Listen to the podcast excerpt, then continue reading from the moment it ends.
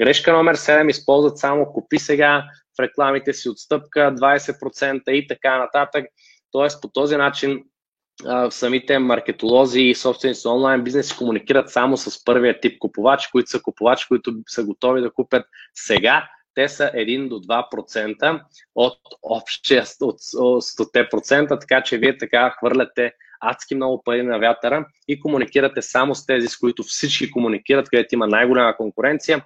Вместо това е много по-умно да имате кампании, които комуникират и до втория тип купувачи, които са купувачи, които ще купят от вас близко бъдеще, да речем до 2, 3, 4 месеца, но все още не са готови или пък дори до няколко дни, по-нататък до няколко седмици, но все още не са готови.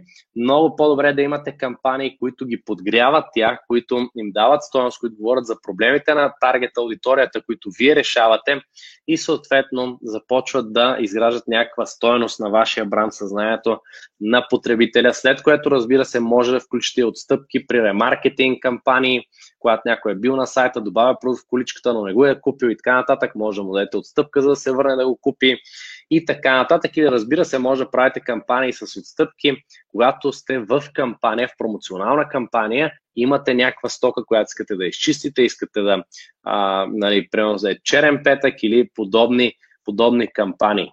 А, това е доста често срещана грешка. Повече хора спират до тук, купи сега отстъпка и това са техните реклами. Освен това, идеята на рекламата е първо да хване вниманието на аудиторията, второ да отсее правилната аудитория, трето да продаде кликването върху самата реклама, върху линка, а не да продаде задължително целият продукт в една реклама. Това е нещо, което много хора а, също, също бъркат. Разбира се, изключваме случаите, когато продаваме пак ефтини и масови стоки, когато няма кой знае какво да правим, но там сме в свръхконкурентна среда, за която ни трябват огромни бюджети, ако искаме някакъв сериозен успех дългосрочно да търсим.